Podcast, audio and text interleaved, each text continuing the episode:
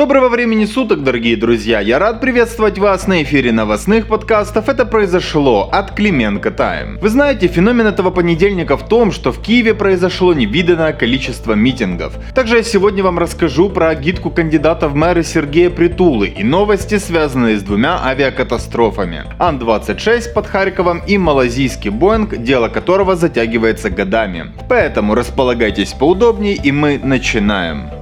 А начнем мы с того, что сегодняшний день можно характеризовать как всеукраинский день митингов. В центре Киева высказали свое недовольство активисты движения SafeFob. Они традиционно рассказали, какой депутат Гетманцев плохой, а также высказались против принятия законопроектов 3851-1, 3853-2 и 3993. Прежде всего, законопроекты связаны с сохранением упрощенки. Что касается Гетманцева, то митингующие ну очень плохо к нему относятся из-за его деятельности, направленной на фискализацию бизнеса. Настолько не любят, что принесли с собой его чучело. Но ни один реальный гетманцев не пострадал. Прекращать свои протесты сейфпоповцы не собираются, и даже наоборот, они начали сбор средств на дальнейшие налоговые майданы. Выскажу тут свое мнение.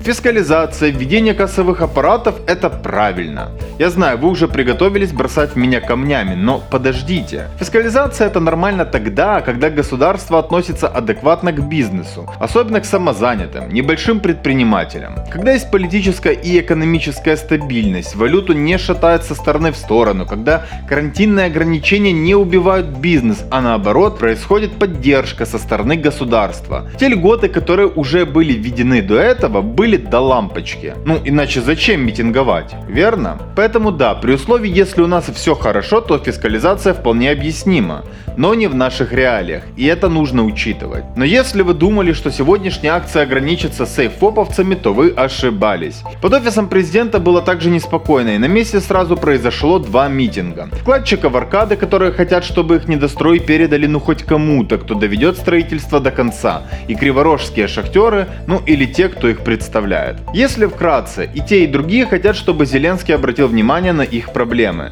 Например, условия труда у горняков далеко не ахти, в том числе и несоответствующая заработная плата. Бунт шахтеров также проходит под землей на шахте на глубине примерно 1300 метров. Также помимо митинга предпринимателей, неуслышанных криворожских шахтеров и кинутых вкладчиков банка, под Радой прошла еще одна небольшая по размерам, но одна из самых странных акций. В народе таких называют сторонники плоской земли. Они выступали против ноу-хау в виде ID-паспортов, Е-малятка, Украины в смартфоне и так далее. Апеллируют они к тому, что благодаря данным новшествам попираются права и свободы украинцев. Не, ну с правами и свободами действительно есть проблемы, не поспоришь. Так и до чипизации дойдем. Ну что, достаточно я митингов осветил? Но погодите, погодите, сегодня еще было шествие сторонников партии пропозиция. Они недовольны тем, что сняли их кандидата на мэрские выборы в Умане, то есть действующего главу города Александра Цебрия. Интересно, что помимо выданной атрибутики в виде флагов и транспарантов, слаженности и шумовой поддержки в виде автомобиля, некоторые участники прикрывали лица. Это навело нас на определенные, но очевидные вопросы касательно проплаченности митинга. Но подобное мероприятие на заказ обыденное дело для украинских реалий.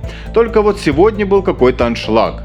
Ну вот действительно, когда еще было ну такое количество протестов? В любом случае у кого-то проблема реальная, у кого-то плоская земля, рептилоиды в теневом правительстве и повальная чипизация, на которую у государства как минимум нет денег. Дыраж в бюджете, вы чего? Правительстве заявляют о старте процесса расшифровки черных ящиков с самолета Ан-26, потерпевшего авиакатастрофу под Харьковом.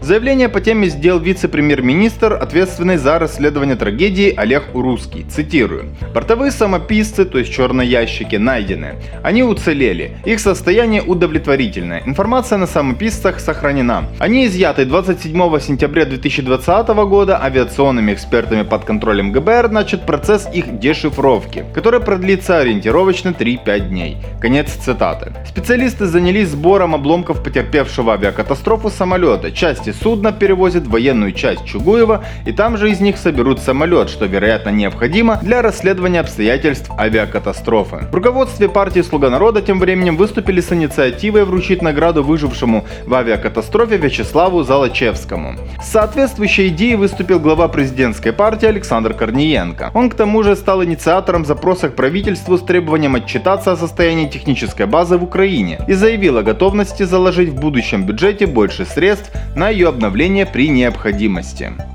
Еще одна важная новость. В Нидерландах в судебном комплексе Schiphol возобновили слушание по делу о крушении MH17 в небе Донбасса в 2014 году. Это третий блок В, который по плану должен продлиться до 2 октября. Сегодня судьи были намерены заслушать защиту одного из обвиняемых, который согласился поучаствовать в судебном процессе, россиянина Олега Пулатова. Пулатова в суде представляют адвокаты из Нидерландов. Еще в августе они выразили желание встретиться с клиентом лично в России, но не смогли этого сделать из-за эпидемии эпидемии коронавируса. Встречу отложили. Сегодня же суд должен был заслушать прогресс защиты по этому направлению. Крайние слушания по делу MH17 состоялись 31 августа.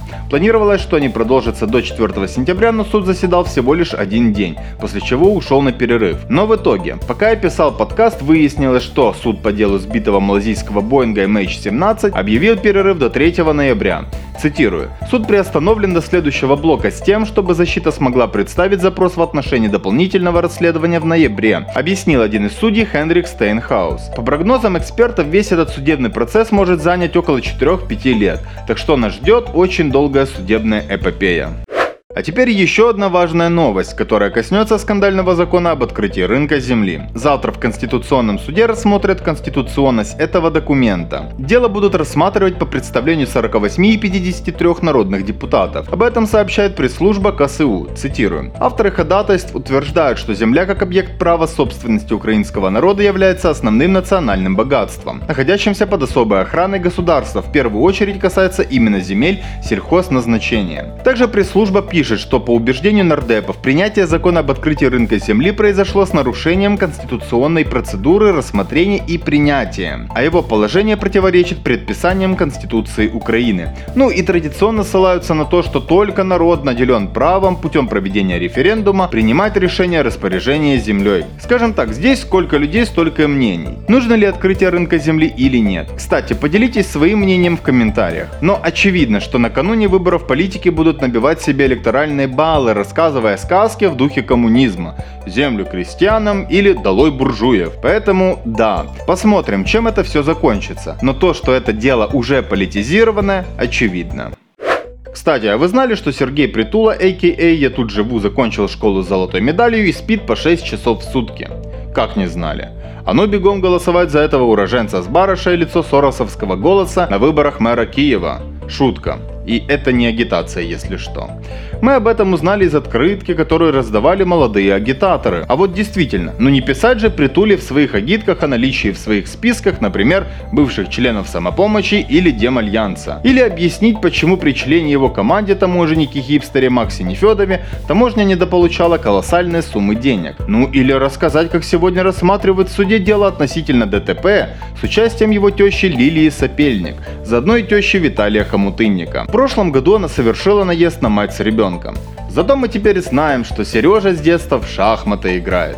Украинские выборы бессмысленны и беспощадны. В целом, смотрим на гидки кандидатов на местных выборах и понимаем, что свой электорат они воспринимают как рыбок из аквариума. Ну, у которых, как известно, настолько короткая память, что забывают они буквально все спустя несколько секунд. Все, что они делают, это бесцельно плавают туда-сюда в ожидании того, чтобы стать чьим-то ужином. Вот серьезно, смотришь на всю эту агитацию, на все эти борды и складывается впечатление, что ты выбираешь между кнопкой кнопочной Nokia без кнопок и китайским айфоном с антенной и телевидением. Вроде бы китайский iPhone лучше, чем старый моноблок без кнопок, но все равно какая-то поддельная неработающая дичь, хоть и выглядит красиво. Так и здесь.